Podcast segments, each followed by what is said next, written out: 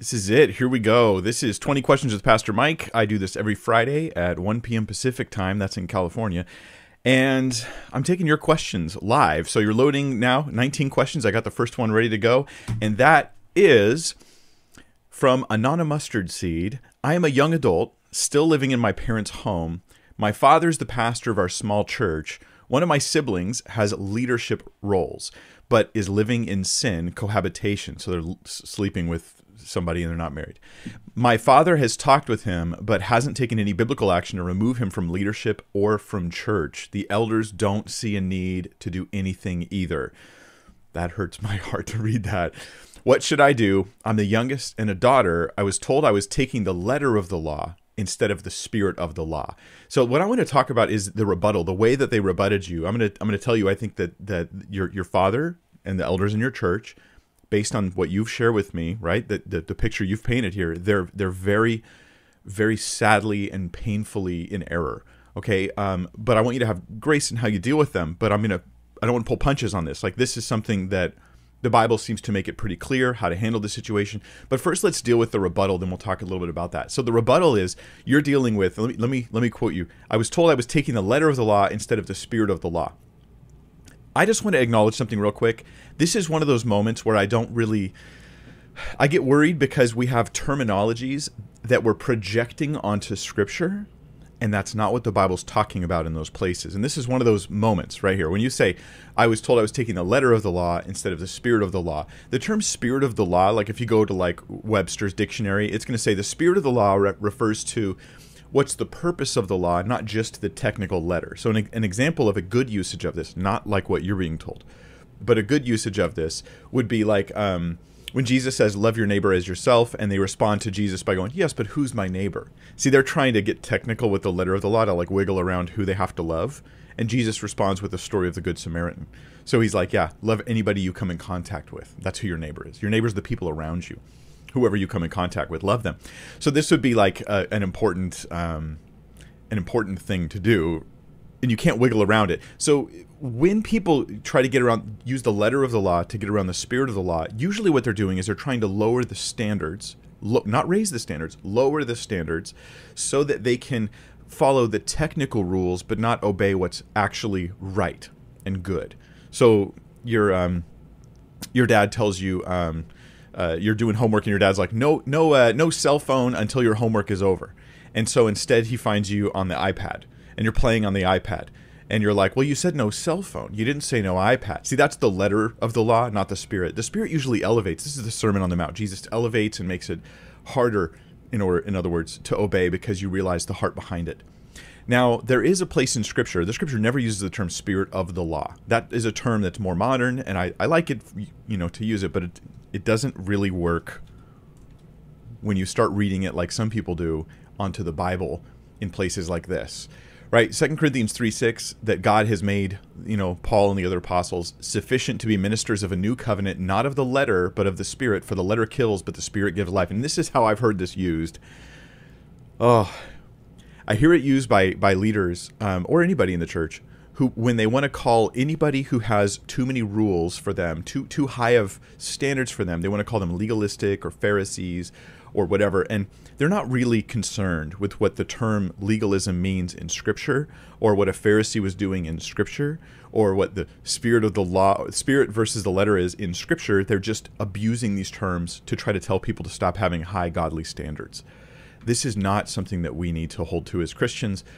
But here's an example of the term used in the Bible not of the letter, but of the spirit. That here, the letter here does not refer to the technical rules versus the spirit being the heart behind the law. That is not what Paul's talking about in 2 Corinthians 3 or Romans 2 or anywhere else. He's here he's talking about the letter as a way of salvation versus the spirit as a way of salvation. You don't get saved by obeying the law, the letter. You get saved by being born again by the spirit, which is through grace. This is a saved by works or saved by grace question. It has nothing to do with holiness in your life of following Jesus. It's talking about how you get saved. That's what Paul is talking about here. When it comes to holiness in your life as a Christian, the standards are as high as they can possibly be. Right? We're told in Scripture, and this is what would apply to, to your brother who's in, who's a leader in the church. He's in some leadership role we're, we're told that we should not let sexual immorality be named among us. It shouldn't be named among us. Now, there's well, you're being too strict. No, you're not. Like this is this is what Paul's saying. The heart behind it is Christians should not be known as those who are sexually immoral. The world should not see that in in us. Therefore, a person who's in leadership who's living that way is disqualified. So, an example of this would be um, 1 Timothy 3. These are passages that really are talking about the issue. And then I want to briefly mention, and I know I'm going to spend a little bit longer on the first question today, um, but it's because I, I want to, and I think it's important. So, um, we have the qualifications of overseers, or of bishops, or of elders. These are all equivalent terms in the in the New Testament. They all refer to the same person, right? Bishop, overseer, and elder are the same person, regardless of what you may have been told, or what perhaps I was told when I was younger. But your your your brother, let's suppose he doesn't have the office of a bishop, elder, overseer maybe he has a, he's in a leadership position but it's a lower position. Okay well so then i'll skip these. Obviously these would would absolutely rule him out because he has to be a godly man. Um, but let's read the rules for deacons which is a much lower leadership position in the church a different role that doesn't necessarily have as much charge over others lives but people still look to them as examples. So deacons likewise must be dignified. Here's what they have to be. Not double tongued so they, they, they got to keep their word. Not addicted to much wine not greedy for dishonest gain. So it, yes, it's okay if they drink, but if they're like drinking a lot, this is the English Standard Version. Addicted to much wine, uh, NASB would say same thing. Addicted to much wine. Um, NIV. I'm curious about the use of the word addicted there. It's kind of interesting. Um, not indulging in much wine in the NIV and New King James refers to not given to much wine. Okay, so anyway, back to the ESV. Just thought that was interesting. Uh, verse 9 they must hold the mystery of the faith with a clear conscience. This is to say that they that they're genuine believers right? They're holding to the gospel and it's consi- they're consistent with that. And let them be also be tested first then let them serve as deacons. If they prove themselves blameless. This is a generic term that means that they're basically they live godly lives. That's that's the generic requirement. Now the letter of the law what doesn't apply here because the letter of the law there's no letter of the law. It's a general requirement godly people for leaders, Christians, godly people. Character matters more than skill, character matters more than capabilities, character matters more than the things you typically look at when you're trying to decide if you want someone as a leader. I'd rather have a bad leader who has good character than a good good leader who has bad character, like they're skilled but they have bad character. And that I've been driven to that through scripture. Scripture has driven me to that point. So how do I apply this to your brother? Um, well, you don't you're not in the leadership position. So you you don't get to make that decision. It's not on you. Like you you present the warnings and, and the scripture and you walk them through. You talk to the elders and your dad and you already have, I think. And so it's on them. And by that I mean like they're they stand they have to stand before the Lord for the decision that they're making. And that's unfortunate it does happen sometimes where people get there's favoritism in the church. There's favoritism everywhere in the world. I'm not just trying to uh, you know isolate the church, but what happens everywhere can also happen in the church, where the the the leaders, the people who are considered like icons, or, or that's probably a bad term to use, but those who we look to as our examples and who we trust and who give us guidance and wisdom in life, they sometimes can abuse their positions and one of the ways they abuse their positions in, in, on occasion is with their family. The family of church leaders tends to have um, a lot of opportunity that maybe not everybody else has. And so that is to say, I want to remind us of, of God's words to, um, to uh, Eli and his sons right? When Samuel was just being raised up, just a little boy, the priest of the time was Eli, and he let his sons run rampant and do wicked things in Israel. He wasn't wicked, but his sons were. And he allowed them to continue to do that with the authority they were borrowing from their father. And, and God just kills off his whole line because of it. My point is that that's in the passage for a warning to those of us in leadership that we do not allow our kids to grow up and become a terror to the body of Christ because well, it's my son, it's my it's my daughter, they're my kids. That that doesn't matter. Um, you never cut them off as family, but you don't necessarily put them in church positions of leadership because of their familial roles with you. And I think this seems obvious, but it's just often missed. I hope that helps. May God give you wisdom. Uh, and, and for those of you guys who have anonymous questions, as we take all your questions, if you put a, you know, usually put a Q at the beginning of your question in the live chat. If you put a N Q, those three capital letters, we'll take that to mean you want your question to be presented anonymously. that means I won't mention your screen name, uh, so that you know, just in case that helps you out somewhere, just put ANQ. That's gonna be the new policy moving forward. Uh, I hope that this helps because, oof, that's a tough one. Um, would I leave my whole church over that issue? No, I probably wouldn't. Okay, but but it, it's not something that I would just ignore. You know, I would I would talk to the leaders, I would talk to the elders, and there might come a point where the Lord does guide and lead you to step aside from from that and go somewhere else. You're doing the right thing by raising the alarm. It's their job to make the decisions. Number two, Summer Monsoon says, Hi, Mike. Is it a big deal that John the Baptist was Jesus' cousin? I haven't heard this talked about much. Wouldn't that mean that they knew each other when they were kids before their ministries? Um, so, did did they know each other is a really interesting question that um, partly popped up because and I've only seen two episodes I forgive me guys of the chosen. Those of you who love the show I have friends who are like you have to watch it. Why aren't you watching it? And I just I just haven't made the time. But um but I know that that there's they like really play on them knowing each other prior. Um there is one passage that kind of comments on this. Um let me see if I can find it real quick. Um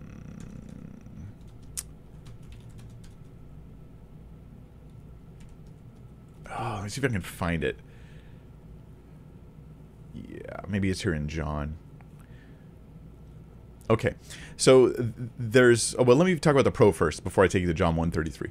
The pro would be, um, you know, in favor of them knowing each other. Is that um, Mary definitely knew Elizabeth, John's mother, and they came together to, you know, while they were both pregnant, they came and saw each other, and John leapt in the womb. You know, he kicked. Um, as a like kind of as a sign to the mothers that that that God was doing something amazing with them and their kids. And so um so yeah, there was definitely that. That's going on. Um but how well did they know each other growing up? Because just because your mothers know each other and they spend have spent at least some time together, what does that mean as far as like you knowing each other? Um, you you could try to build a stronger case for this by saying, well, I mean, Mary and Elizabeth probably wanted to keep in touch, and being Jews who would travel to Jerusalem multiple times a year for Passover and things like that, maybe they got together. So maybe Jesus and John did encounter each other here and there in various ways. But whatever they knew of each other, I don't think John knew Jesus was the Messiah or Jesus was who even though he kicked in the womb, right? But he had no understanding at that point. That was a work of the Spirit to just confirm to the mothers. He didn't like think. He's not like a baby in the womb thinking, "Oh, that other baby through the two stomach walls over there, he's that's going to be the Messiah." Like he's not thinking anything, right? This is just a work of God to confirm what he's doing. John 133 weighs in on this though. John talking about Jesus says, "I myself did not know him." But he who sent me to baptize with water said to me, He on whom you see the Spirit descend and remain, this is he who baptizes with the Holy Spirit. And I've seen and borne witness that this is the Son of God. So th- this means John didn't know, and the question is, did is, is John saying I didn't know Jesus at all? Or is, is he saying I didn't know who the Messiah was going to be? Who the who the one from God. I was the forerunner, so here I am preaching in the wilderness. He's on his way. The Lord's coming. You know, prepare prepare your prepare the way of the Lord, quoting Isaiah there. At what point though did or can we say John knew Jesus though personally, but had no clue that Jesus was the one? And I think that's that would be my theory is there's good reason to think, at least it's plausible, that John encountered Jesus in various occasions, even if they didn't like grow up together. They probably knew each other to some extent, considering the gathering of Jews on a regular basis, considering the close, seeming close relationship that Mary and Elizabeth had, right? But he had no clue that Jesus was the coming Messiah, and that's what he means by "I myself did not know him." Did not know who, didn't know that that that uh, who the one was going to be that God was anointing to bring in his kingdom, right? Who the Messiah was going to be. He didn't know. And so he knew he knew who Jesus was but had no clue that he was going to be the Messiah. So I'd imagine John himself may have been surprised. Right? May have been like, "Whoa." You know, it was undeniable this had to be it, but he himself seems to be John seems to be along for the ride in a very human way because here he's telling he knows his commission preach for people to repent baptize them in repentance prepare the way of the lord he's coming he sees the the the, the holy spirit descend upon jesus and he's like wow he he's the one behold the lamb of god takes away the sin of the world. So he's saying these things under the leading of the Spirit, but he doesn't fully understand or comprehend them all. Because later on, there he is in prison towards the end of his ministry, towards the end of his life, and he sends messengers to Jesus, and he's like, Are you the one to come? Or should we wait for another? John, here, he's not totally unbelieving, he's just struggling because he doesn't understand. Because even John had expectations about the Messiah that weren't going to be realized in his lifetime, that were more, you know, second coming related. And so he, you know, Jesus appeals to Scripture. He's like, John, yes, you're stuck in your environment of thinking these expectations about Messiah that he's going to overthrow Rome and all this other stuff, and you're not seeing me do that. But look at what you are seeing me do. Um, this is my paraphrase. Total. I'm adding interpretation big time in here. Okay. but this is this is what Jesus is like. Look at what I am doing, right? I'm I'm healing the blind. I'm the one uh, on whom the, the Holy Spirit came. I am I am doing what Isaiah prophesied of me. So he told him to believe based upon the fulfillment of those prophecies. That being said, yes, plausible that John knew Jesus to some extent, not likely at all that John knew um, the supernatural things about Jesus. Maybe Mary didn't ever tell. Maybe Elizabeth didn't ever tell. The impression, the impression we get is that Mary kept these things hidden in her heart. She didn't tell anybody. Right? Joseph knew he saw the angel, and, Mary, and they just kind of kept it to themselves. Perhaps the Spirit's guiding them to keep these things secret as a way of protecting Jesus so that when he does show up, he doesn't get crucified five seconds later. All right, number three, uh, David Anspa says Should Christians be living like the early church in a sort of voluntary socialism, as found in Acts 2 42 through 47 and Acts 4 32 through 37? Okay, let's let's look at these passages real quick.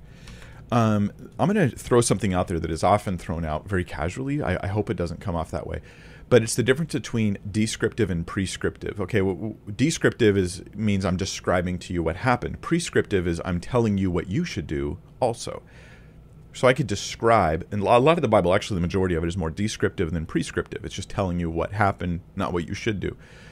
Job's counselors, the, the, you know, in the book of Job, it's constantly descriptive, but don't counsel people the way they did, right? They, they're considered bad counselors and they spoke folly. So um, there's an example of oh, massive chapters full of descriptive, not prescriptive. But let's look at this. In the early church, it says, and this is often used to support the idea of um, voluntary, and David was careful here. He said voluntary socialism. Okay, this would not be government enforced. This wouldn't be government taking your money and giving it to others. He's asking about voluntary socialism. Should we be trying to do that, communal living and stuff like that? Acts 2:42 and they devoted themselves to the apostles' teaching and fellowship and to the breaking of bread and the prayers. And awe came upon every soul and many wonders and signs were being done through the apostles. This is Acts 2. This is just after Acts 1. I'll pick up there in a second, where um, the Holy Spirit comes and a bunch of people get saved, and now they have like a new community of people who are believers in Jesus, who have the have the Holy Spirit, who are listening to the apostles. The gospel is now understood. It's it's a pretty amazing time. And all who believed were together and had all things in common. Now this is the part I want to focus on. They had all things in common and they were selling their possessions and belongings and distributing the proceeds to all as any had need. And actually, the money seems to be going through the leadership of the church to take care of all of the people's needs. This doesn't mean the leadership is wealthy and rich; they're managing, not not profiting. That's there's a big difference there. Um, and day by day, attending the temple together and breaking bread in their homes, they received their food with gladness and generous hearts, praising God and having favor with all the people. And the Lord added to their number daily uh, day by day those who were being saved. Okay, so the, the the other passage you want to bring in is Acts four, and I think I know what's there. Yeah, yes. Okay. Perfect. This is this is great to add to this. Okay, same same season of life. Now the full number of those who believe were of one heart and soul. This is a beautiful thing. Okay, and no one said that any of his any of the things that belonged to him was his own but as they had everything in common. Now this is obviously this is obviously in a positive light. Whatever type of communal living, if you want to call it socialism, I don't think it's socialism in the governmental sense because there's no government involved, um, and it's completely voluntary. But what it is is beautiful. This is a wonderful thing. It's a very positive thing. Okay, so it may not be prescriptive, but it's definitely positive. Verse 33. And with great power, the apostles were giving their testimony to the resurrection of the Lord Jesus, and great grace was upon them all. There was not a needy person among them. For as many, and this is why, as many as were land were owners of land, people that owned land or houses. They sold them and brought the proceeds of what was sold and laid it at the apostles' feet, and it was distributed to each as any had need. This is really beautiful. The question is, am I supposed to do it too? am I supposed to do it too? That's the big question. And let me start by saying this. If, if you if you refuse to do it, if, if your answer if you already have your answer before you analyze the passage, you're not doing Bible study. What you're doing is you're projecting your personal version of Christianity onto Scripture. That's something I want to be careful with. I want to just check myself before I analyze the passage. Like, am I willing to sell all that I have and just uh, give it to the local leadership, whoever I really trust, local church leaders, that we might have this communal thing? Um, and if and if my answer is no way, no way, no how, no never, um, you know, I'm so committed to capitalism that I that I, I could never tolerate the idea.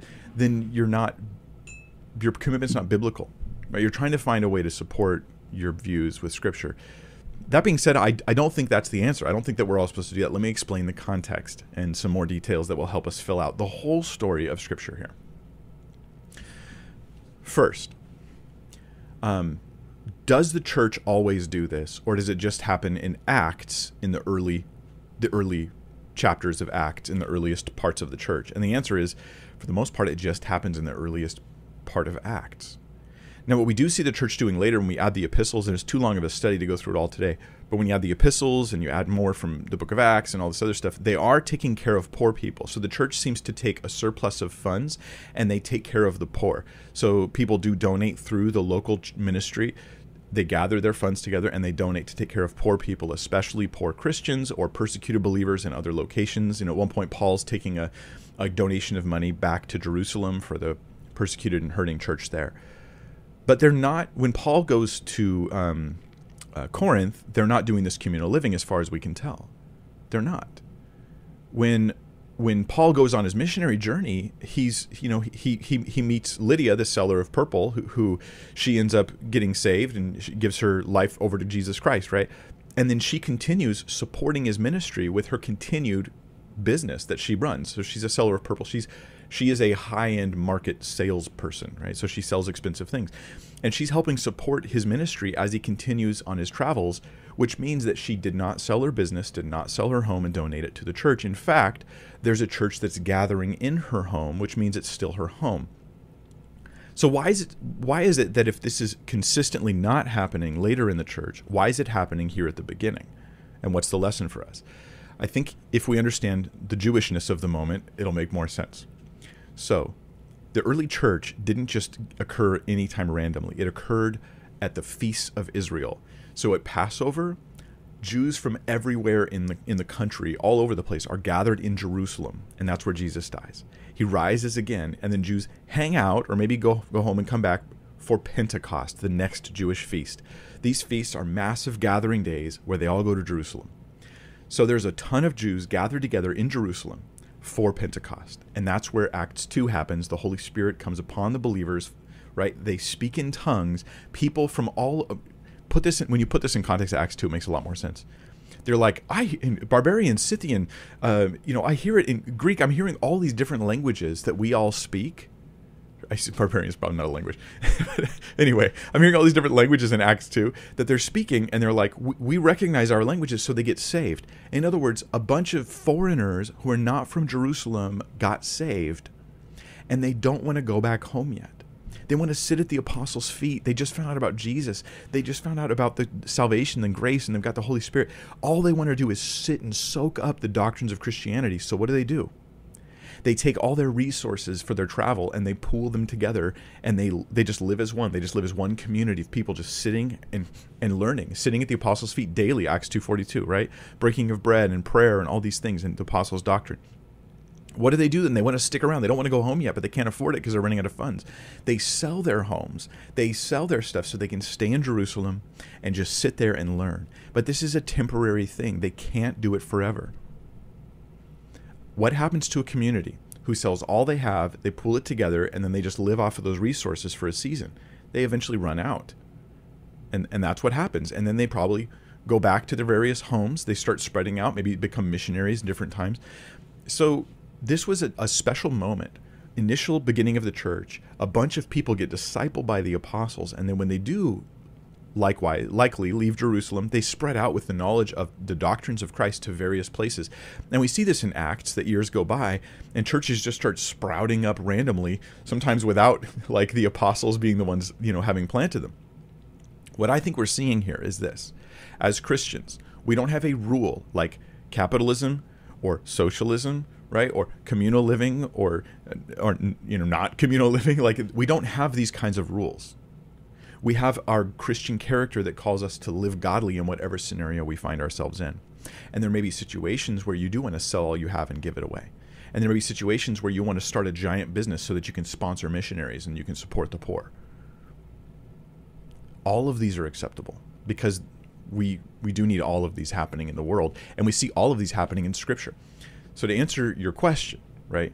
Um, should Christians be living like the early church in a sort of voluntary socialism as found in Acts? The answer is Christians could be living that way if they have reasons to do so as they did in the early church.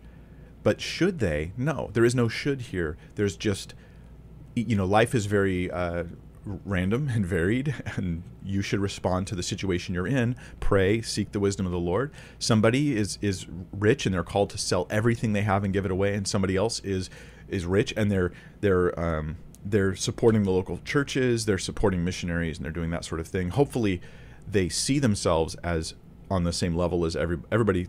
Rich and poor doesn't matter in the body of Christ. That's a better principle, right? And it, it's irrelevant, and we're just trying to be good stewards. Um, so that that's how I take that. Um, yeah, it just doesn't it doesn't give us any commentary on on government at all because it's not about government, but it also doesn't give us a policy we have to follow, except that we should uh, seek to live in whatever scenario we're in, honoring God, loving people, seeking for unity, and being generous. Yes, that's definitely every Christian should do that. Number four, hippobony. Hippobony. Boani? I don't know. Hippoboani. Hi, Mike. Could you share your most memorable experience in leading someone to the Lord? Um, I'm terrible at this. Um, it's like asking me for favorites of something. I have very few favorites. Uh, I don't have favorite songs, bands, or or anything. Favorite, most memorable experience in leading someone to the Lord. I don't have one. I don't have one. Sorry. Um, I've you know being a pastor who does a lot of like teaching in audiences. A lot of the times where I've led someone to Christ has been in an audience, a, a group of people. But I'll tell you what I see more often more often what I see is I just teach consistently the Word of God and you know uh, counsel and do that sort of thing. Like I, am not even a youth pastor anymore, but as as I was, um, and then what I see is the kids. Whenever the most memorable experiences have been when they just sort of seemed it seems to happen without me. That's the most memorable ones. Now this has been my experience in coming to Christ. I didn't have somebody take my hand and lead me through a prayer. Rather, I went to church on my own, right? And I'd heard a lot of this stuff for the first time. Didn't know the difference between the Old Testament, and New Testament. Didn't know who Moses or Abraham was. Didn't know any of those things. I knew I'd heard of the Ten Commandments. Knew they came on a mountain.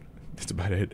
Um, couldn't name more than two of them probably, and um, and I, I ended up hearing the gospel, and there was no distinct moment of salvation for me. It was like I heard it, and I just believed, and it and I, I could not put a date on it.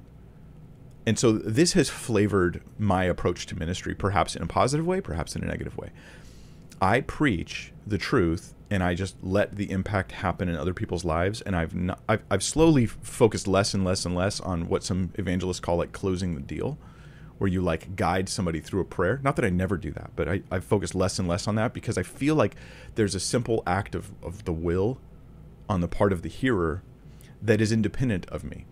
And so, that being said, when I would have, I could think of a student who, after years of being in the ministry, comes to me and then tells me just spontaneously of, of their of the change in their life and how they're like, I think I'm saved now. I don't know. There's my life's totally different now, and I see things differently, and I can't believe what I've done in the past. All this stuff, those are the most memorable to me. But part of the reason why it's so memorable is because I'm I don't see myself as being the one who led them, so to speak.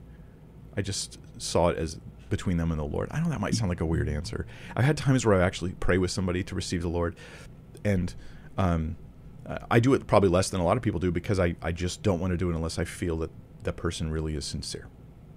And so I'd rather leave you hanging and let you think about it um, than try to force something. So I know I'm a little unconventional there. Number five, Mason says, I find myself sympathizing with some who have deconstructed and walked away from the faith, though I don't agree with their decision. How can I keep from deconstructing myself? Um, Mason, let me let me try to answer a few things here. Uh, your answer, your question's pretty broad, so I'm going to share a few broad things um, and a few specific things, and hopefully they apply to you. Okay. Um, okay, let me give you an analogy. This is going to be a long analogy, but follow me here. There's something we used to call the emergent church back like 15 years ago. People were talking about it. And the emergent church was a group was a really loose group. They didn't like being called that, right? They didn't like any labels because they're like, we we reject labels. You know, it was just too cool for school. Um, but but the the group, whatever you want to call them, what they had was a lot of criticisms against Christianity and evangelical Christianity in particular. And many of the criticisms were valid. This was the trippy thing this is what I slowly realized as they would criticize things and they'd be like, yeah, you know, you guys have done this wrong and you've done that wrong. You guys make mistakes here and you have a problem over there. And many of those criticisms were very true. But I wasn't just watching their criticisms, I was watching what they were doing in response, right? Their reaction to the criticism. Or you might put it this way here's a problem I see in evangelical Christianity. And then over here's what I'm going to do instead, which I will call their solutions. So they have their criticisms and they have their solutions. Their solutions were worse than their criticisms. Their solutions were terrible. Their criticisms were often on point. You guys aren't really, um, you know, you're not you're, you're not really being, you know, faithful to the heart of Jesus, you know, when, with with your uh, with your living right now, evangelical Christians. Solution: I'm going to make a new Jesus, and I'm going to live, and I'm going to pretend that He likes everything I do. like it was like the worst possible solutions. So, this is what I see often in those who are deconstructing they have some legitimate criticisms, although often the criticisms of those deconstructing are um, they're overblown, like they're made to be much much worse than they really are. But they find something at least to criticize, and the solutions are things like, well, therefore I, I must I must apostatize, I must deconstruct, or basically turn into um, a non-believer. Deconvert would be a, a more biblically accurate term. So deconstruction often comes down to that. Um, let me find a thousand things to criticize. Let me let me put a magnifying glass on those criticisms, and then my solution is I'm just going to reject it all. But so often, this is why I point out things like this. If you think the Bible is has errors, that it's not totally inerrant, and your conclusion, which I don't, okay, I think that it's inerrant, but but if you believe it has errors, I mean, you start magnifying glass those things that you think are problems um, or even moral issues. You think moral issues, oh, the Bible's slavery, da da da, and you have these magnifying glasses on there. Um, I'm going to say two things. One is very likely you're, you're having the most uncharitable approach to the scripture you can, and that's why you can't get over these things because you're most. It, it's often like looking at the Bible with glasses that are full of um, hypercritical perspectives. And then your solution is I therefore reject Christianity. But here's the thing, like I don't I don't think that makes sense. Like even if I came to believe the Bible had errors, I wouldn't reject Jesus. Like nor would I reject Christianity. I would think that my doctrine of inerrancy must have been incorrect. But I wouldn't reject the entire Christian faith. Or let's suppose that um, you you look through history and you see uh, people in the name of Christ doing horrible things. This is another deconstruction thing, right? People in the name of Christ doing horrible things. Like I don't understand how this even relates to Jesus at all. People have done horrible things in the name of everything. People are horrible. I don't see how this reflects Jesus in any way, shape, or form. If if I can say that the things they did were inconsistent with Christ, then this has no effect on me except to say, take it as a personal warning. Here's the right response: that I live consistently with my Christian faith, and I don't become one of those people. There's a lot of the deconstruction stuff. Um, say, say take uh, supposed changes in the Bible. They always like to quote Bart Ehrman in these in these situations. Um, Bart Ehrman does exactly this. It's greatly exaggerated. It's not like there's nothing we should debate about. Like say the ending of Mark. I'm going to do a video on this pretty soon here in a couple weeks. Um, is the is the last 12 verses in Mark authentic, right? But if you think that your faith rests upon this, that's weird. That's like that's unwise thinking, and this is what I see a lot in deconstruction. I think though there's a pivot point for those who are they say they're deconstructing, and one of the pivot points that I've observed, and I, I have a lot more to learn about this this group of people and the things they're going through. I, I know, but I'm not new to it.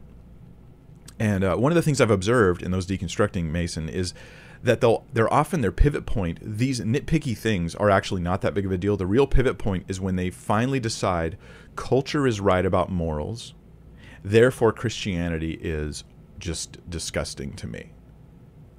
And that's like a big pivot point. Culture's right about morals, and therefore Christianity is disgusting. And so it'll it'll usually lean on things like um, uh, uh, feminism, LGBT issues, and th- this ends up being something that just about everybody who deconstructs will will harp on, or transgenderism, those issues. So, I guess that's included LGBTQIA, whatever all of that stuff. And and these mostly are about sex.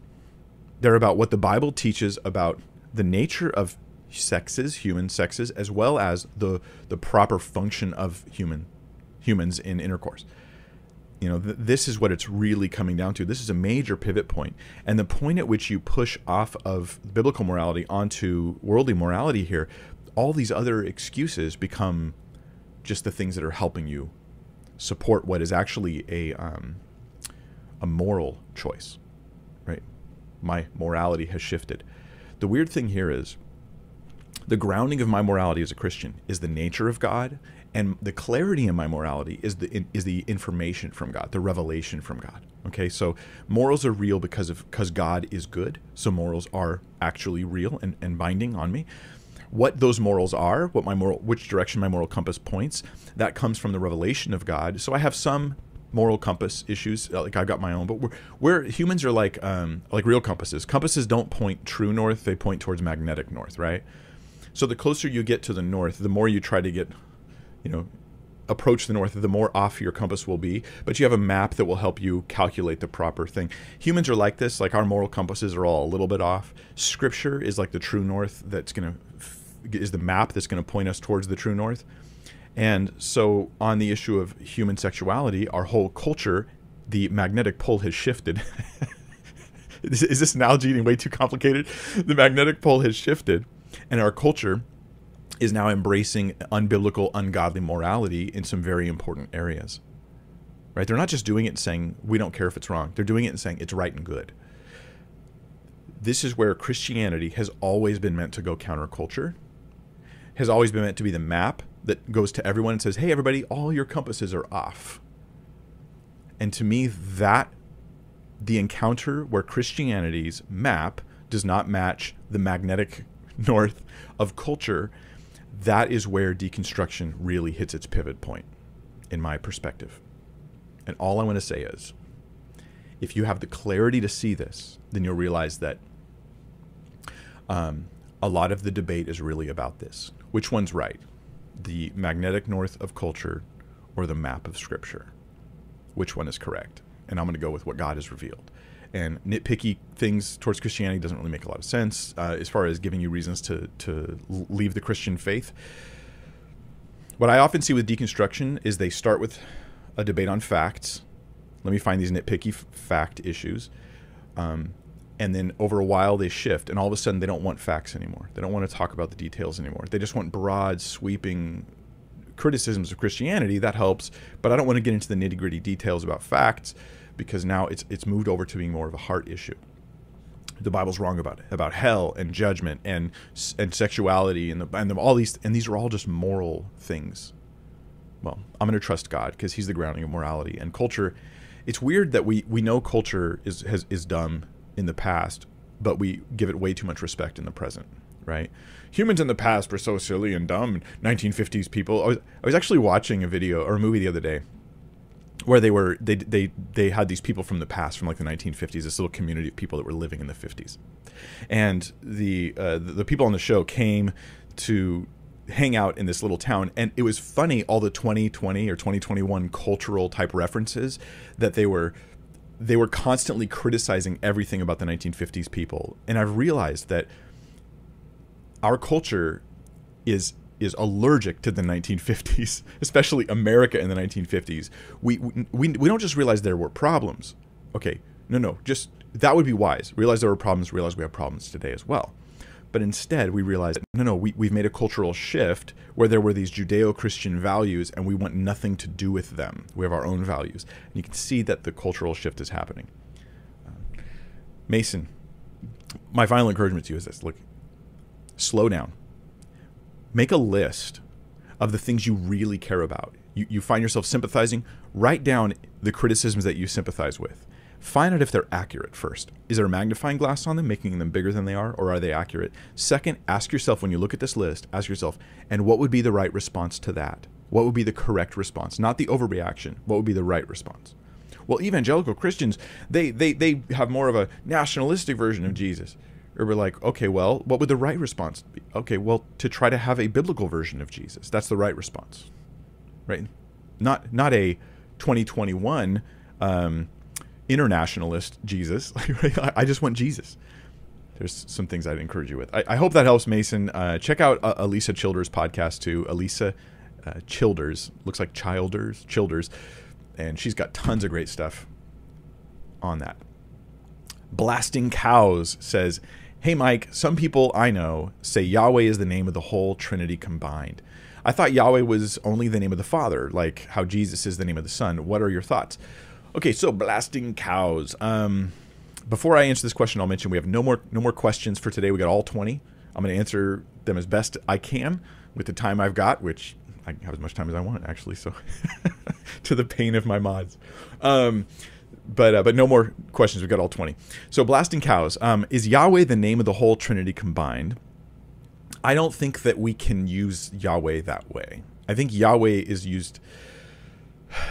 Um, in Scripture, let's just start with Scripture. Let's before we answer what Yahweh is used of in that sense. Um, the name of God, which you will usually see in you know with this sort of capitalized L O R D. Let me uh, give you guys an example um, from Exodus three. So um, Exodus three two, where it says the angel of the Lord. See how those are little capitals? It's a capital O R D, but they're small capitals. When you see the word Lord or God, um, and sometimes a couple other words, and and they are put in those little capitals. That's because in the in the Hebrew, it's got the name of God. Okay, it's got Yahweh or Jehovah or Jehovah or however you want to argue about pronouncing it. So that will help you just identify what you're seeing in the text of scripture. It occurs a lot, like many, many, many, many times. I think it's over, it's thousands of times maybe. Um, it occurs in the Old Testament. Definitely Yahweh is used specifically of the Father. Can we get this? But we also have Yahweh used of the Son.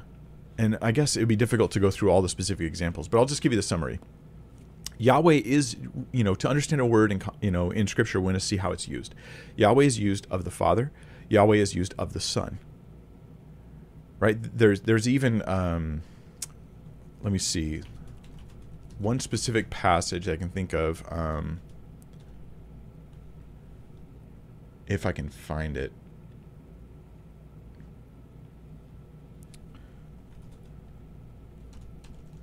Just a second. It'll be worth it. Um, if I can find it.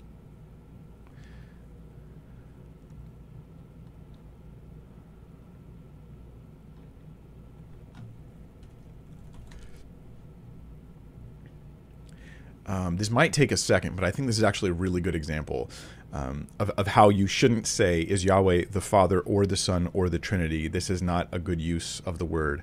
It's kind of like the word God. God can refer to the Son, the Father, the Spirit. Um, more often used of the Father, sometimes used of the Son as well, sometimes used of the Spirit. So let's see. Um,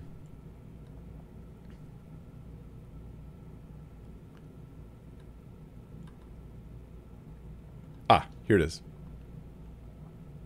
Ah, Genesis 1924. Okay, thanks for being patient with me.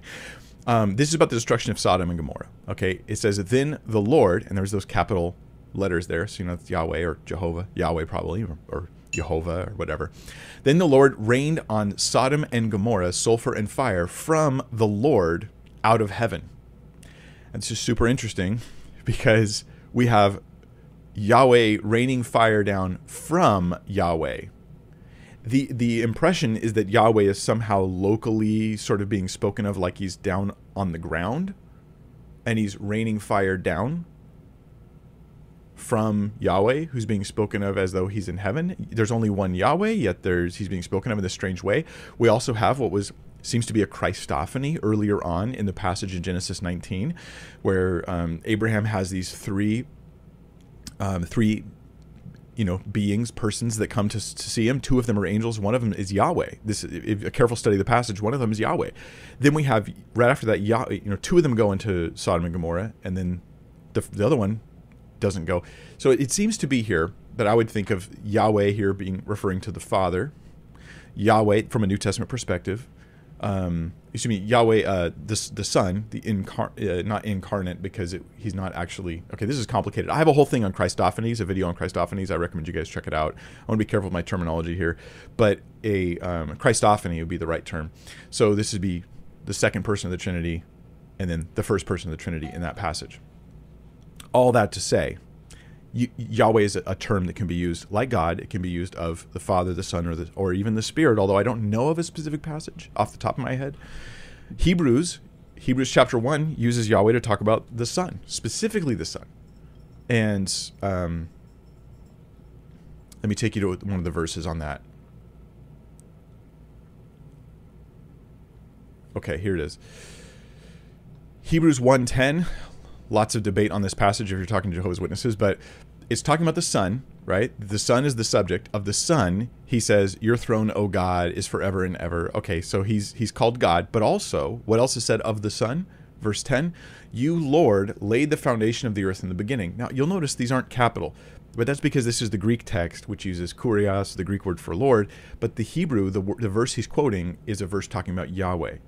Right? This is talking about Yahweh. He's quoting from Psalm 102 um, and in the in their in their oh gosh. Okay this is a much longer debate to get into. I probably shouldn't use this verse as a reference.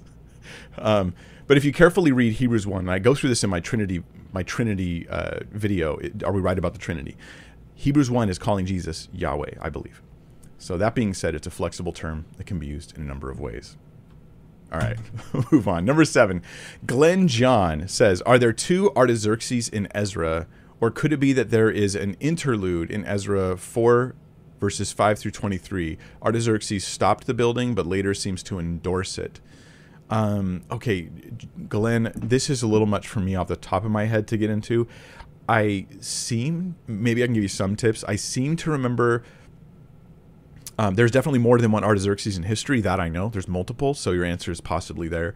Um, but also that Artaxerxes may have been a title, not just a name in which case it, it, it also explains why multiple people have the same have the same name. Some people think Cyrus might have been a title and not a name, actually.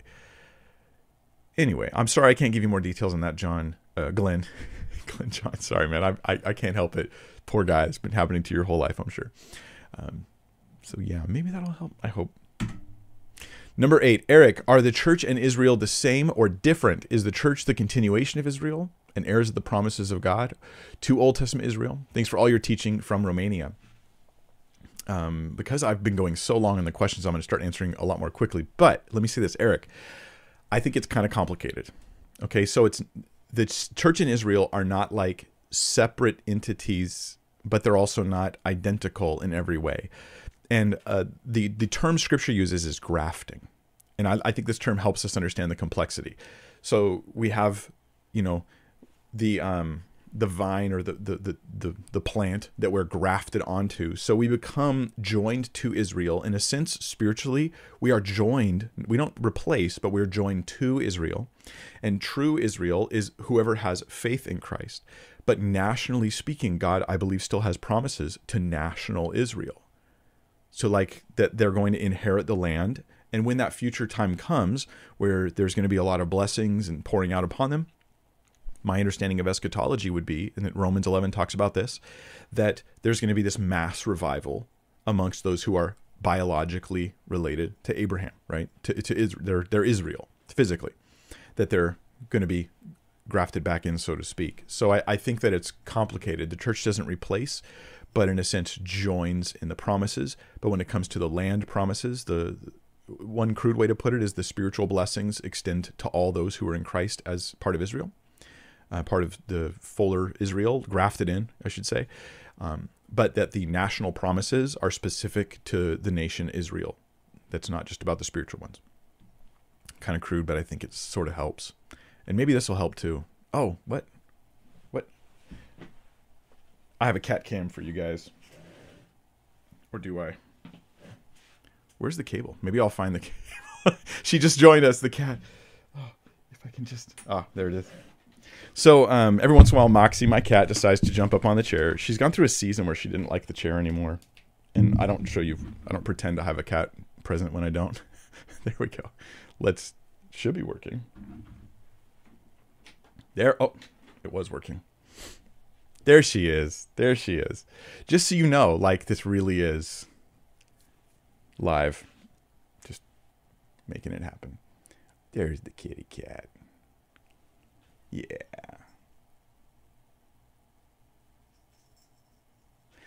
She needs a haircut. She really does. Okay, let's go to the next question, and that is number nine from Mahit, who says, "Is it okay to attend a wedding of a Jehovah's Witness? My colleague is a JW, and she will get married in three weeks. I was wondering if it's okay for me to attend because of the belief system." Um, my answer on this, I'm going to try to like answer quickly for the rest of the stream here, but Mahit or Mahit um, my answer would be there's absolutely nothing wrong for you know unless they're asking you to participate in some sort of like ritual or religious compromise you know during the wedding ceremony. Look weddings are are are sacred and valid whether they're be- between believers unbelievers or anybody. It doesn't matter. You can celebrate as long as it's a male and a female because that's what the nature of marriage is. And i know some here uh, on a side note want to say well marriage equality actually that's an interesting way of putting it because it's never been about marriage equality. It's about the mar- definition of marriage. Right? If the definition of marriage is a man and a woman coming together, right, for life, if that's the meaning of marriage, then a man and a man simply isn't marriage, regardless of equality issues. Like that's just not what it means, right? Like Girl Scouts means girls who are scouts. Like that's just what it means. So if you want to change the meaning of the term, then you can argue about equality, but it's really about the definition. At any rate, um, uh, Jehovah's Witness marriage, please go. I would I would absolutely think you should go un- unless in the course of the wedding there's some sort of participation they require of you that requires you to compromise spiritually. Um, that would be my thought, and I don't know what a Jehovah's Witness wedding is like, so I couldn't answer that. Uh, Lucy or uh, Luce, Luce says, "How do you have a godly sorrow over sin?" Second Corinthians seven ten. When I sin, I repent, feel really bad, and ask for forgiveness, eventually I fall for the same sin. Do you just pray for God to give godly sorrow? Okay, so this is an interesting and tough question. Let's look at the passage, 2 Corinthians 7:10. For godly grief or godly sorrow, and I think New King James says that, produces a repentance that leads to salvation without regret, whereas the wor- uh, worldly grief produces death there's just two different kinds of grief over sin that Paul is talking about here. One is where, yeah, you feel bad about your sin, but you do nothing. I feel bad, but I just do nothing. Um, maybe I get angry at God. Right? There's there's some other response. Um, this is the term I, I've coined actually in counseling people was mismanaged guilt. It's when I have when I feel bad, but I just get angry. That's often how it comes out, anger, um, or self pity.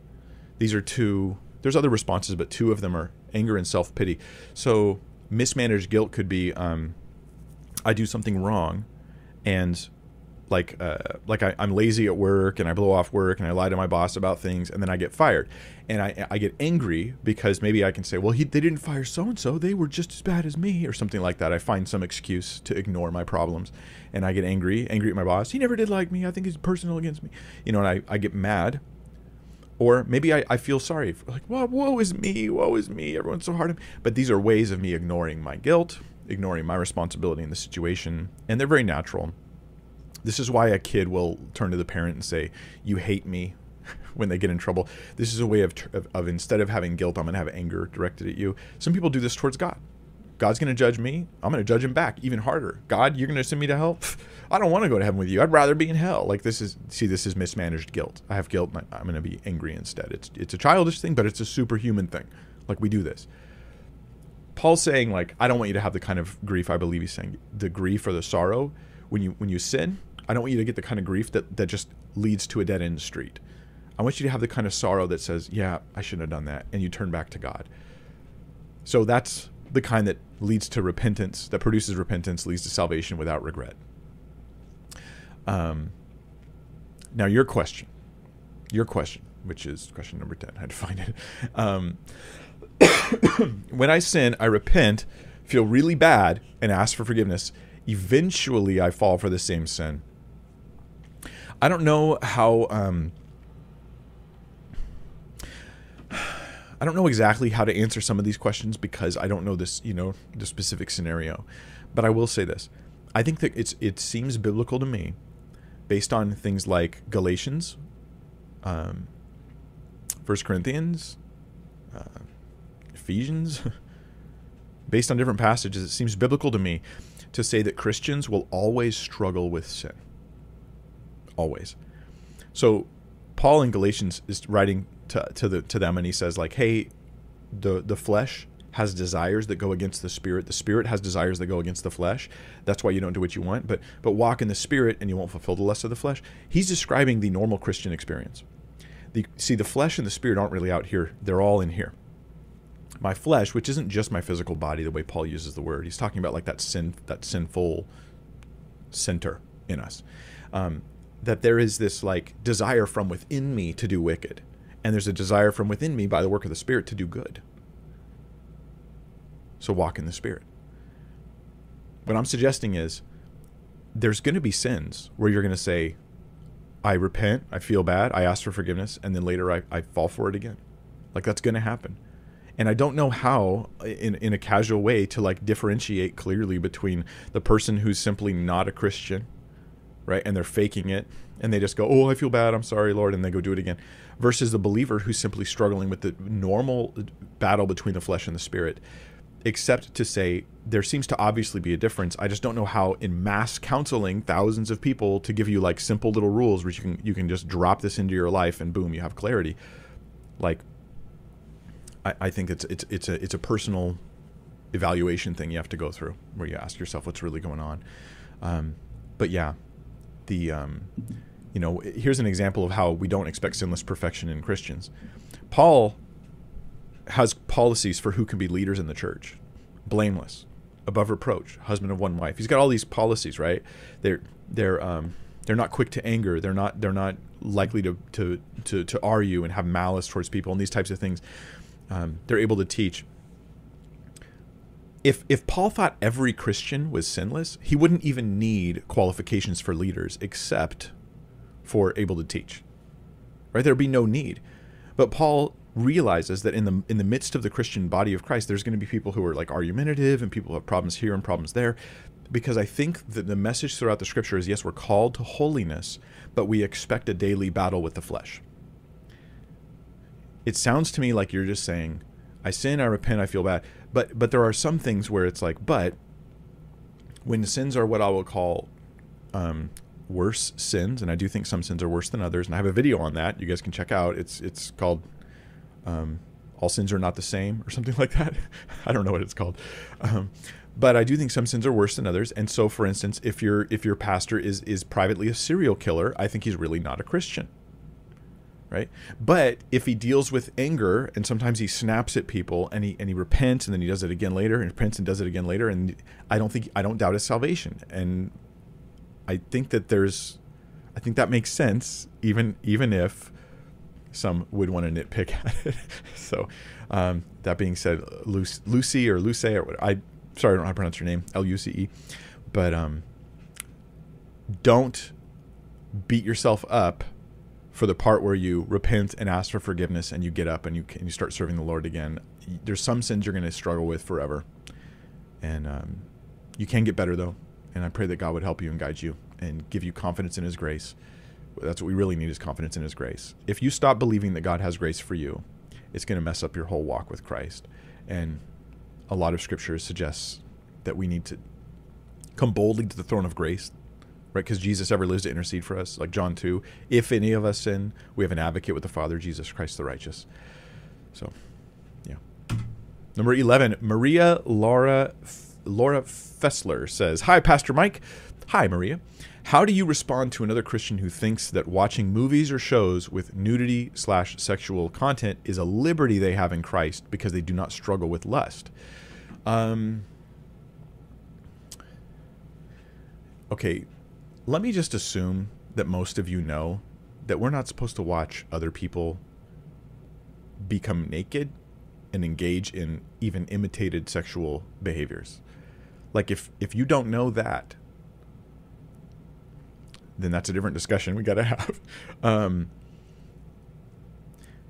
but the real issue here is they feel they don't struggle with lust and therefore it's okay.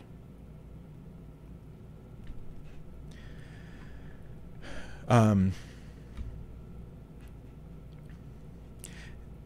I, I don't I'm trying to find the logic. I'm trying to find like the, the, the logic that glues this together. Is is the logic that um, I can I can be entertained by things that are not supposed to entertain me because I'm not struggling with lust. But it, maybe that's not the only issue. Maybe maybe whether I struggle with this issue isn't the only issue. Maybe there's an issue of simply whether it's proper and appropriate or not.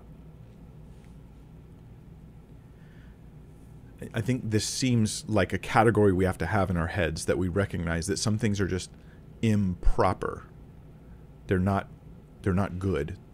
They're not morally pure. This is definitely a category that the biblical authors had that there are things that are there's like a morally pure life. And if we and if we ignore that and we just and we just say, but am I personally struggling with lust about the thing I'm watching? That's a question, but it's not the only question. So um um there's a scripture that comes to mind in Ephesians. Um, if I can find it, I'm thinking. Uh, well, I guess, I guess I'll look at the one in Romans here. It might be the one I was thinking of. Um, okay, so here's Romans 132. It, it, it talks about people being wicked, right? Right? There, people are wicked, covetous, malicious, full of envy, murder, strife, deceit, right? Um, one of those, of course, is sexual immorality, unrighteousness, which is just general bad behavior, meanness towards other people, malice, like all those types of things, right? But then, then it speaks of judgment in Romans 132 coming on those judgment of God, that God's righteous judgment comes on those who practice such things, right? They're deserving of death. And they not only do the same, but also approve of those who practice them. Now that's interesting because it, there's a, a sense of I'm looking on with approval at the, the wicked things that the world is doing around me. And um, um, I think that that's kind of a principle we should have there. Um, there's Ephesians 5:13. That might be what I was thinking of. yeah. Let me read to you this section from Ephesians. Okay. Therefore, be imitators of God. Just think of how it applies to us watching uh, movies with sex and nudity um, and and things like that. And and don't like I said earlier with the question about like giving away all of our goods. Don't start with here's what I'm going to watch. I want to watch it. I don't care what you say. And if you come against it, I'm going to find a reason against you. Like instead, just be like, Lord, how do I honor Christ? My life belongs to Jesus, right?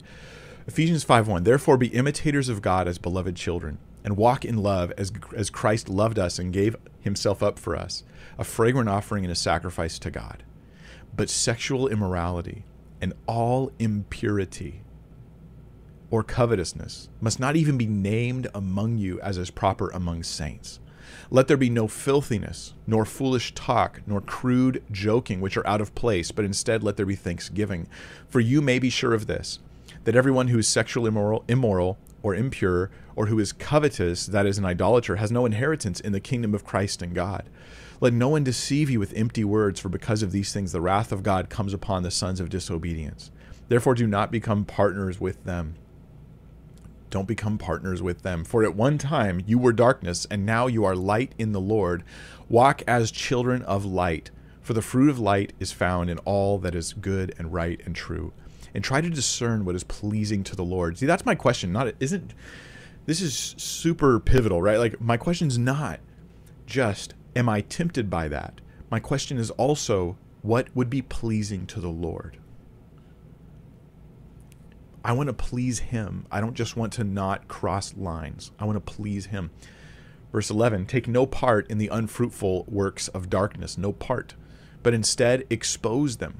For it is shameful, it is shameful even to speak of the things that they do in secret.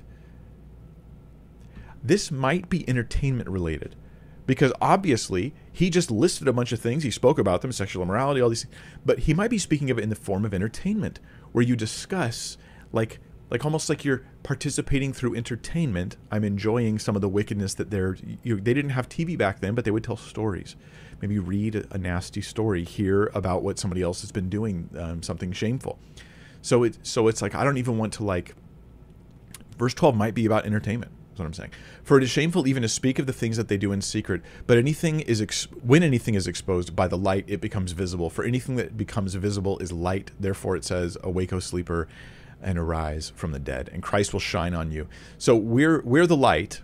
We're not to speak about it like like tasty enjoyment uh, from those things, but be light and shine light on it to expose it. So look carefully then how you walk, not as unwise, but as wise, right? Like what sounds unwise is, well, I'm not personally stumbled by this thing, so therefore that's the only question I have to ask. I can partake of it all I want. Um, that seems unwise. Making the best use of the time because the days are evil. Therefore, do not be foolish, but understand what the will of the Lord is. All right, let me uh, move on to number 12. I hope that answers your question. Um, Catalina Islands. Hi, Mike. I've read two different views on 1 John 3.20. Um, one, okay, well, let me read the verse, then I'll read the two views that you have. 1 John 3.20. Which says, For whenever our heart condemns us, God is greater than our heart and he knows everything. Pardon me. I just had to cough. Verse 20. Okay. And your your question, I'll leave it on the screen for people to read it. In fact, I'll back up so you can read a couple verses around it too. But um, your question is, or the two views you've heard. One, if our heart condemns us, how much more will God, since He's greater than our heart? Or two, even though we feel guilty, God knows our heart. Okay, these are two different views. One view, they're obviously total polar opposites. One view condemns me more. Like if, if my heart condemns me, then I'm definitely not saved, and God's to condemn me even worse than my heart does. Because and so my heart becomes a barometer of of the fact that God is rejecting me. Um, the other view is to say, hey, even though you feel scared and condemned, you're not because you're in Christ. God has forgiven you. So, what view is supported in the context? Um, he says, Little children, let us not love in word or talk, but in deed and in truth. But this, by this, we shall know, we shall know that we are of the truth and reassure our heart before Him. So, so far, what John is talking about here is hey, I want you guys to live out the love that God has called you to live because I want you to have assurance about your salvation. That's interesting, right? He wants us to have assurance about our salvation. Verse 20 For whenever our heart condemns us, God is greater than our heart and he knows everything. So, wait, I want you to have assurance about your salvation but because God is going to condemn you if you don't? Is that what he's saying there? No, I, I, don't think so. I think, in fact, the solution is is seen in context with verse 21. So, for whenever our heart condemns us, God is greater than our heart. God's greater than our heart. Not, not he takes his cues from our heart. Not he's being guided by our hearts. Not that God looks at your heart to figure out what's going on. He's greater, better than your heart. So, he, God's. It's not a comparison. My heart condemns, and then God is compared to my heart. He's greater than my heart, and he's going to condemn me more it seems to be a contrast. My heart's condemning me, right? Those who are Christians, your heart's condemning you, but God's greater than your heart knows all things. But then verse 21 shows you what he wants. Beloved, if our heart does not condemn us, we have confidence before God, and whatever we ask, we receive from him because he, we keep his commandments and do what pleases him. I think what, what he's saying, to paraphrase, is um, there are yes th- there's this rule of love like in first john um, if, if you love you're you're from God. If you don't love, you're not from God. But then there is this other area where it's like, hey, what if you're just not feeling it? So I want you to walk in love, partly because it's going to give you more assurance. It's going to not going to make you saved, but it's going to make you more assured of your salvation. And the result in verse 21 and 22 is you're then going to have more powerful prayers this is what happens. Like when I hear people say, I feel like God doesn't love me, or I feel like I'm not really a Christian, I immediately think about their prayer life and I wonder how bad it is, how weak it is, how hard it is, how every prayer starts with, I'm sorry, and then there's no confidence to pray for God's help, God's aid. There's no confidence to pray with other people. That all of that prayer life is hindered and hurt because of the the condemning of the heart. I want you, John's partly saying here, I want you to be living consistently with your Christian beliefs so that you have that assurance that you really are a Christian, so that you have strong prayers. That's that's the thing. So it's not about um, the other interpretation. Uh, you know, if our heart condemns us, how much more will God, since He's greater than our heart? Um, that doesn't seem to be the case at all. God seems to be contrasted with your heart. The danger of your self condemnation here, if you are a Christian, is that it hurts your prayers. And that I've I've seen so many Christians in that in that spot. I've been in that spot. So that's my view. Number 13, Joshua Sampson says, I'd rather not identify myself with any particular denomination. What does it mean to be an ecumenical Christian? That's a fantastic question. It doesn't mean anything. Like, Josh, it means one thing to one group and one thing to another. Ecumenical usually means like sort of, I am going to hold hands with everybody who's part of the church, eh, the big body of Christ, the, the ultimate, not the local church, not a denominational association, but rather every Christian I'm going to hold arms with. Okay, that's a good ecumenical. A bad ecumenical is they say the same thing, but then they hold hands with people who aren't Christians at all. And what I mean here is they're they're they're going to say, ah, Mormons over here and uh, atheists over here, and everybody everybody get together, big group hug. But what I've done is I've abandoned Christ. This to me, I always think of the Tower of Babel. This version of ecumenical is the Tower of Babel, where uh, the Tower of Babel, what they did was they got together. They were all working together as one. They were going to build this giant tower, right? But they're all doing it in rebellion to God and not in unity with God.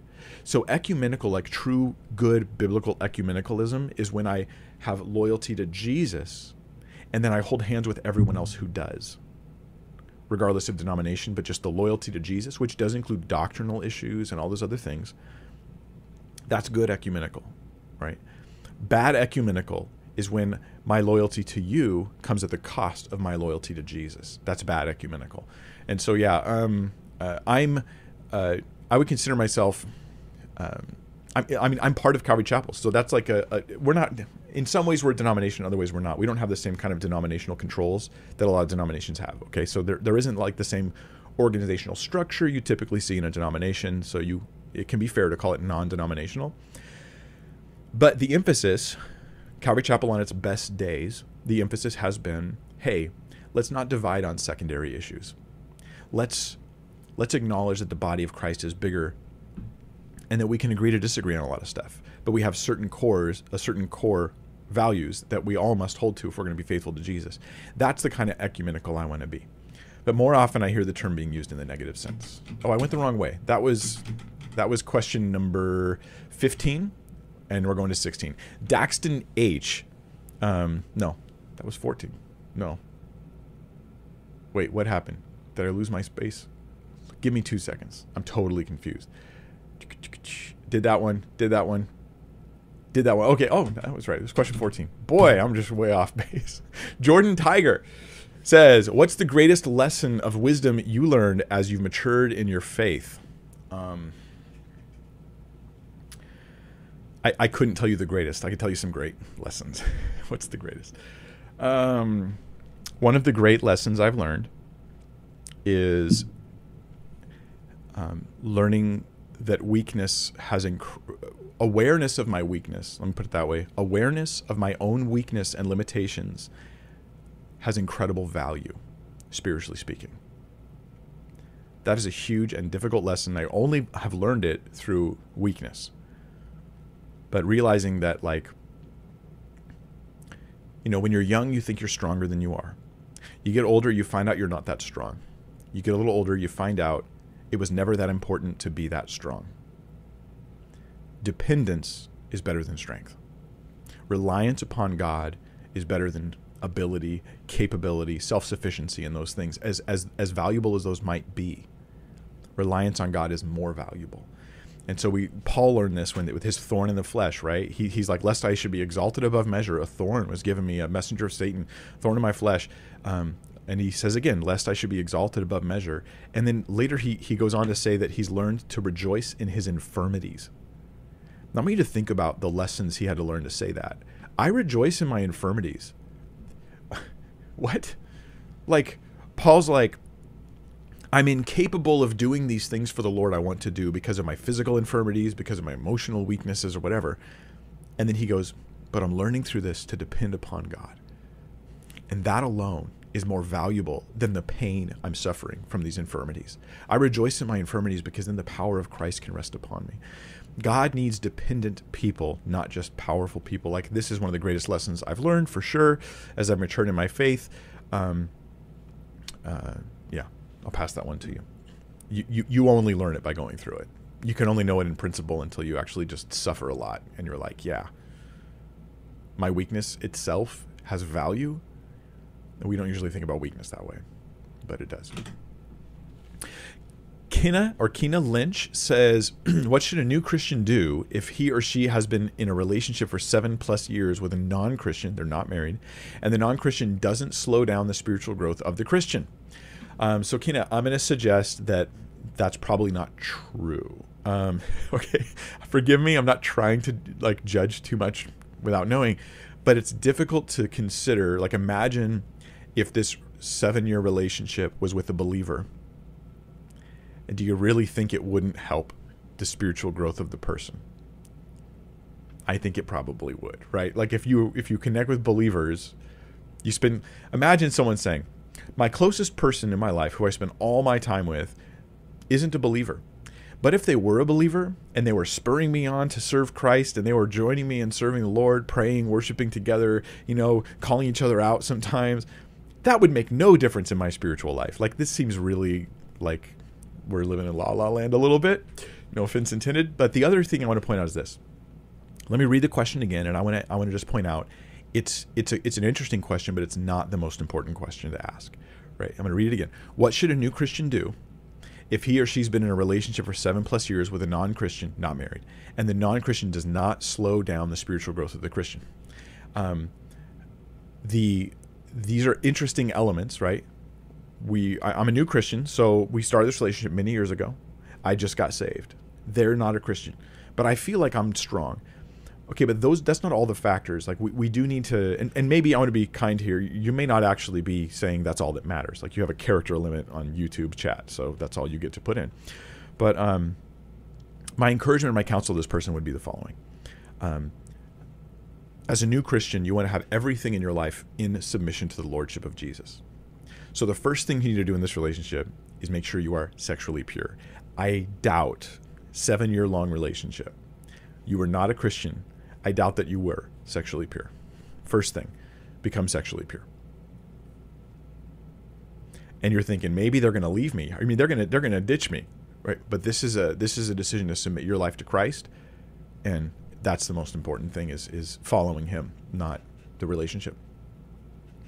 Um, seek to um, first purify those things and oh man get some counsel meet with meet with some local christians that you love and respect who are godly people that care about you, find them, meet with them, talk to them about these issues. But that's the first step is just just get this thing pure.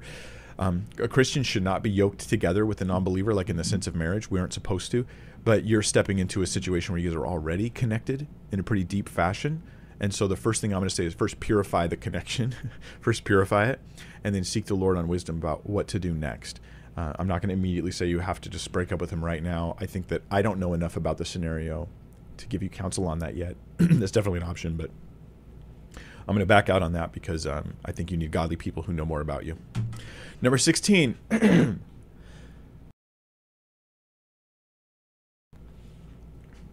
some cat cam. there you go, kitty. Yeah. All right.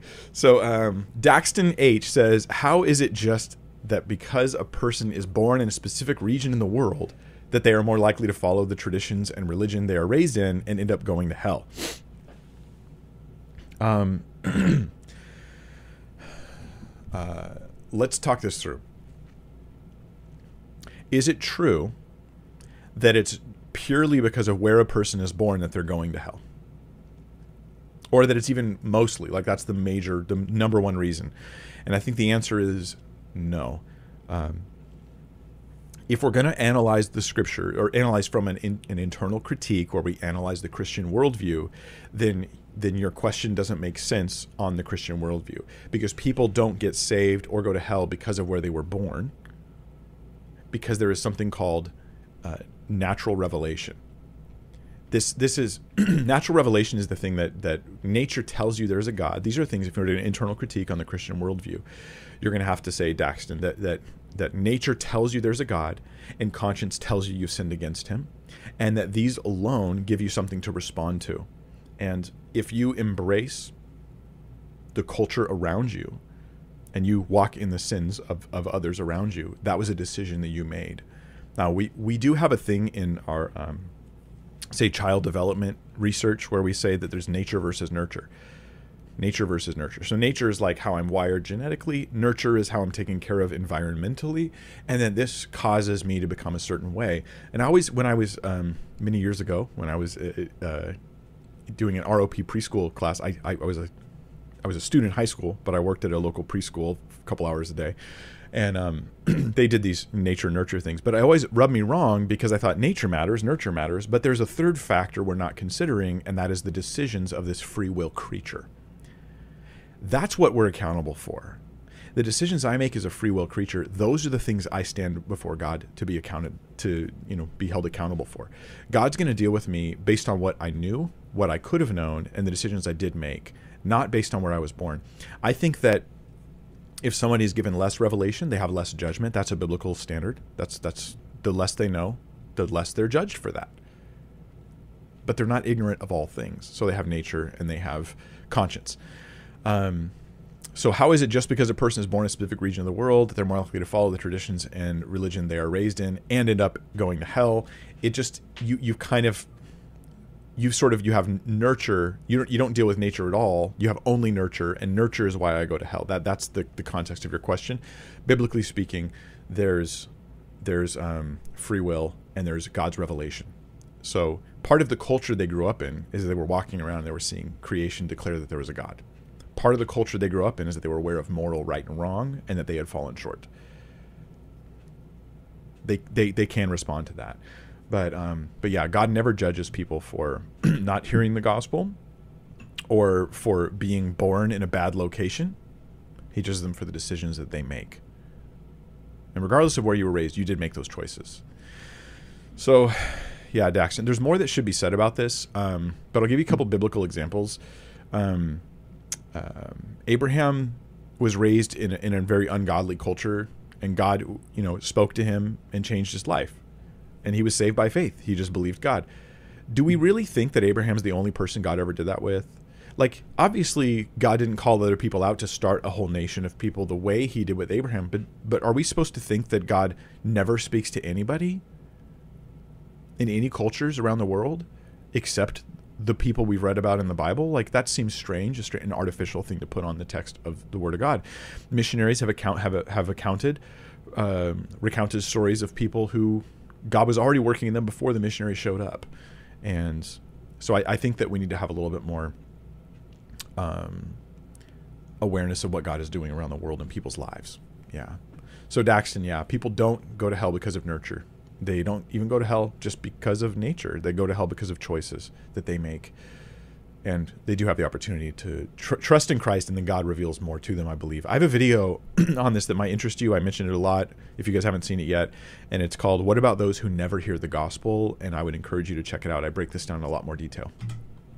Number 17, Patrick Schmidt in 2 Peter 3.10 it says that on the day of the Lord, God will destroy the world and its elements with fire. Is this a literal or figurative fire, and why? And why? Okay, Second Peter three ten. Um, okay, the uh, the day of the Lord will come like a thief, and then the heavens will pass away with a roar, and the heavenly bodies will be burned up and dissolved, and the earth and the works that are done on it will be exposed. So, is this a literal physical fire? Um, it's, it's it, it I'll, I'll just say this: it seems to involve literal physical heat. That it seems to. Okay, why? Because I'm just trying to read it as plainly as possible. I don't want to be overly literalistic. Um, he says the heavens are going to pass away with a roar. Okay, so that what we can get from this is that the heavens themselves, and when he uses the plural there. He's probably talking about all of all of the above, like Earth and then everything else. Um, like he's talking about the universe, and it's going to pass away with a roar, meaning it won't be like a silent, right? But there'll be something really magnificent that happens. It doesn't just disappear, but there's like there's a roar of some kind. It's it's a it's raucous is the term I'm thinking of, and the heavenly bodies will be burned up and dissolved. Okay, so we're talking here about like sun, moon, stars, those types of things. Now they're already on fire. The stars, the sun's already on fire, but we're talking about like a type of like destruction, some sort of almost like a Big Bang 2, you know and the earth and the works that are on it will be exposed. And now that's talking about judgment. That's not talking about anything physical here. It's talking about judgment. Um, but then what happens next? Right? He says, since all these things are thus to be dissolved, what sort of people ought you to be in lives of holiness and godliness? waiting for and hastening the coming of the day of God, because of which the heavens will be set on fire and be and dissolved, and the heavenly bodies will melt as they burn. He seems to be talking about some kind of literal heat right? Even if it's not fire like what comes out of a lighter. But according to his promise, we are waiting for new heavens and a new earth in which righteousness dwells. So it's not just the destruction that we're interested in, it's the new creation, the recreation of a perfect universe. That's the kind of thing we're actually looking for. So I would take those to be fairly literal because it seems like the most obvious understanding, and there doesn't seem to be any problem with the more literal sense. And he reiterates himself multiple times. He's talking about heat and melting and burning. So that would be my view there. Number 18, Andrew Orr says, Did Jesus' family not believe in him as Messiah? And the answer to your question seems to be no, they did not. Um, let me take you to a passage real quick that talks about this. John 7 5. Um, here's where his brothers taunt him. So after these things, Jesus walked in Galilee, for he did not want to walk in Judea because the Jews sought to kill him. Now, the Jews' feast of tabernacles was at hand. All the Jews go to Jerusalem for tabernacles, for that feast. His brothers therefore said to him, Depart from here and go into Judea, that your disciples also may see the works that you are doing. For no one does anything in secret, while he himself seeks to be known openly. If you do these things, show yourself to the world.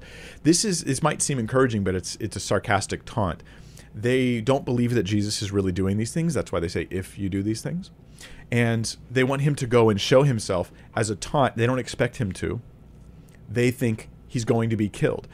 They, in other words, are siding with the Jewish leaders. Um, you know, Jesus, you're, you're obviously not who you say you are. Remember when he did go to to uh, Nazareth, his own hometown? He didn't do very many works there, very many miracles there. Chances are his brothers hadn't seen much to evidence who Jesus really was. Mary kept a lot of it to herself, but even she seems to be a little bit opposed, a little bit questioning of what Jesus is doing. Uh, I'll come to a passage on that in a second. Let me finish this one. Verse 5 gives us the commentary. Even his brothers did not believe in him. So they didn't believe in him, right? Yet James, one of his brothers, he becomes a, an, an apostle, a leader in the church not too long after that. When you get to James chapter 1, right? James, a bondservant of Jesus, of God, and of the Lord Jesus Christ. He's the brother of Jesus, but he doesn't even call him his brother right here. He calls him the Lord because he, he became converted. It seems to be the resurrection of Jesus that converted James. And what would it take for you to believe your brother was the Lord? You know, was the Messiah? Was was was was God with us? Um, well, seeing him rise from the dead, that might do it. Um, now let me see. Um, let me find the other passage. Um, Mark 3. Uh, Mark 3. This is the other one where Jesus is uh, mom is involved in this, who obviously she knows, right? Listen, she knows for sure Jesus is divine, divinely like something's amazing about Jesus, right? He's he's the one, he's the Lord, but she may also have had some strange expectations in her own mind because their culture had lots of messianic expectations that Jesus had to work through. Mark 3:31 And his mother and his brothers came mother and brothers came and standing outside they sent to him and called him and a crowd was sitting around him, and they said to him, Your mother and your brothers are outside seeking you. Notice it's all of them, not just the mom, it's the brothers too. It's not just the brothers, it's the mom as well. And they want him to stop. What is he doing? Um, he, he's preaching, he's casting out demons, he's doing things. And they come to visit, and they're like, Hey, can you come? Can you come out here? Let's talk. They want to slow him down. And a crowd was sitting around. They tell him, verse 33, and he answered them, Who are my mother and brothers? And looking about them, said, uh, at those who sat around him. He said, Here are my mother and my brothers. For whoever does the will of God, he's my brother and sister and mother. Uh, notice this that in the early church, if they had, I know this is a total side note, but if there had been the kind of like Marian dogmas that the Roman Catholic Church has currently, and, and even they have in some other places, and like I think Eastern Orthodox hold to certain ones, but um, I'm not sure about that. But um, but if if the early church had believed what modern, say, Roman Catholics believe about Mary, they never would have written this. He never would have said, Who are my mother and my brothers? He would have said, Who are my brothers? He never would have mentioned mother because they think Mary is like the mother for the whole church. And Jesus is like, Yeah, my mother's anybody who believes in Jesus, who believes in and, and seeks the kingdom, you know? Um, because it wasn't a special, a special role in that sense. All that to say, his mom and his brothers seem to be here hindering his work and Mary seems to be part of it, at least at that moment. So all I can say about Mary, knowing all I know about her, she's different than the brothers in this. Mary was probably confused about exactly what Jesus would do. She had information from God, but didn't exactly know how it was all going to pan out. It made sense in the in the aftermath.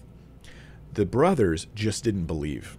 They just didn't believe that Jesus was that special to start with. It seems um, that would be my understanding.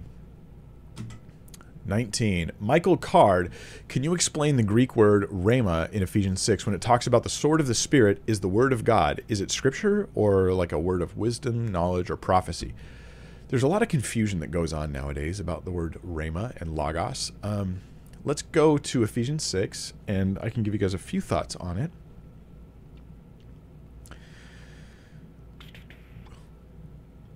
Here we go. Ephesians 6 um, gives us the full armor of God and tells us to take it all up. One of the pieces of the armor in verse 17 is the sword of the Spirit, which is the word of God. Now, what I can do for you guys is actually bring up, at least for myself, and I'll share it with you, um, Ephesians 6 17. So the word for word here is not logos, right? Um, it would be uh, rhema. There it is. Okay.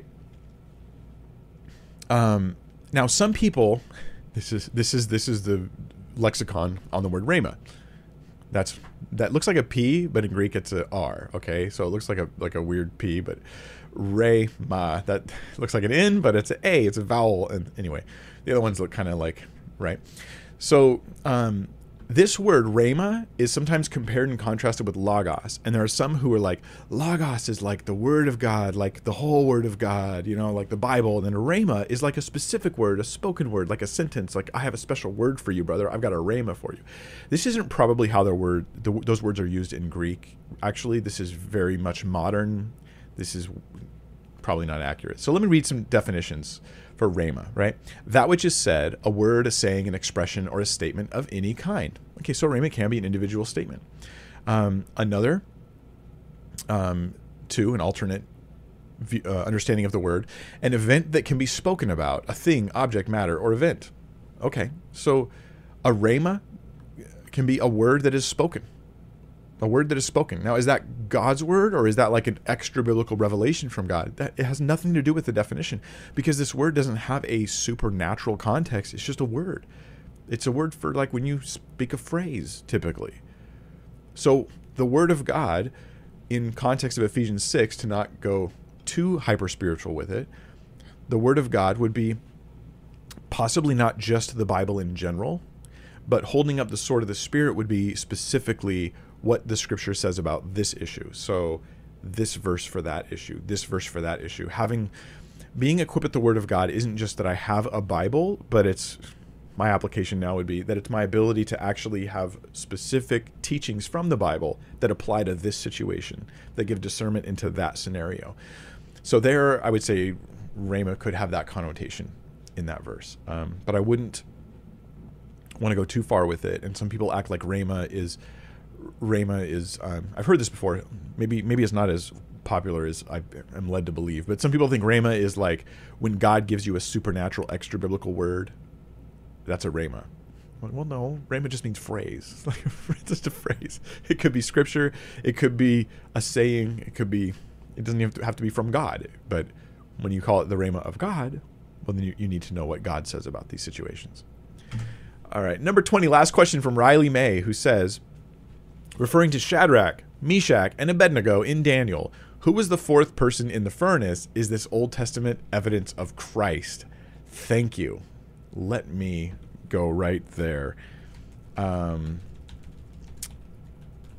let me uh, let me find it just a second. We're going to look at the passage because whenever we're answering these questions, the rule is whether you agree with my interpretation or not, that's fine. But the rule that we want to get, the rule that we want to apply is look at it in context.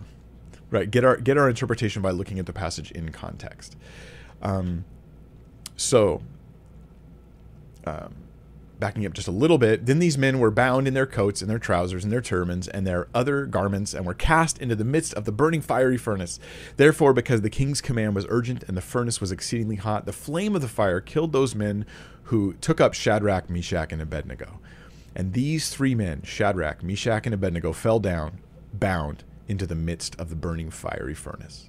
Then King Nebuchadnezzar was astonished, and he and he rose in haste and spoke, saying to his counselors, "Did not did we not cast three men bound into the midst of the fire?"